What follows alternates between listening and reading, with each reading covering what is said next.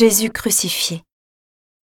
Quand ils se furent bien moqués de lui, ils lui enlevèrent le manteau, lui remirent ses vêtements et l'emmenèrent pour le crucifier.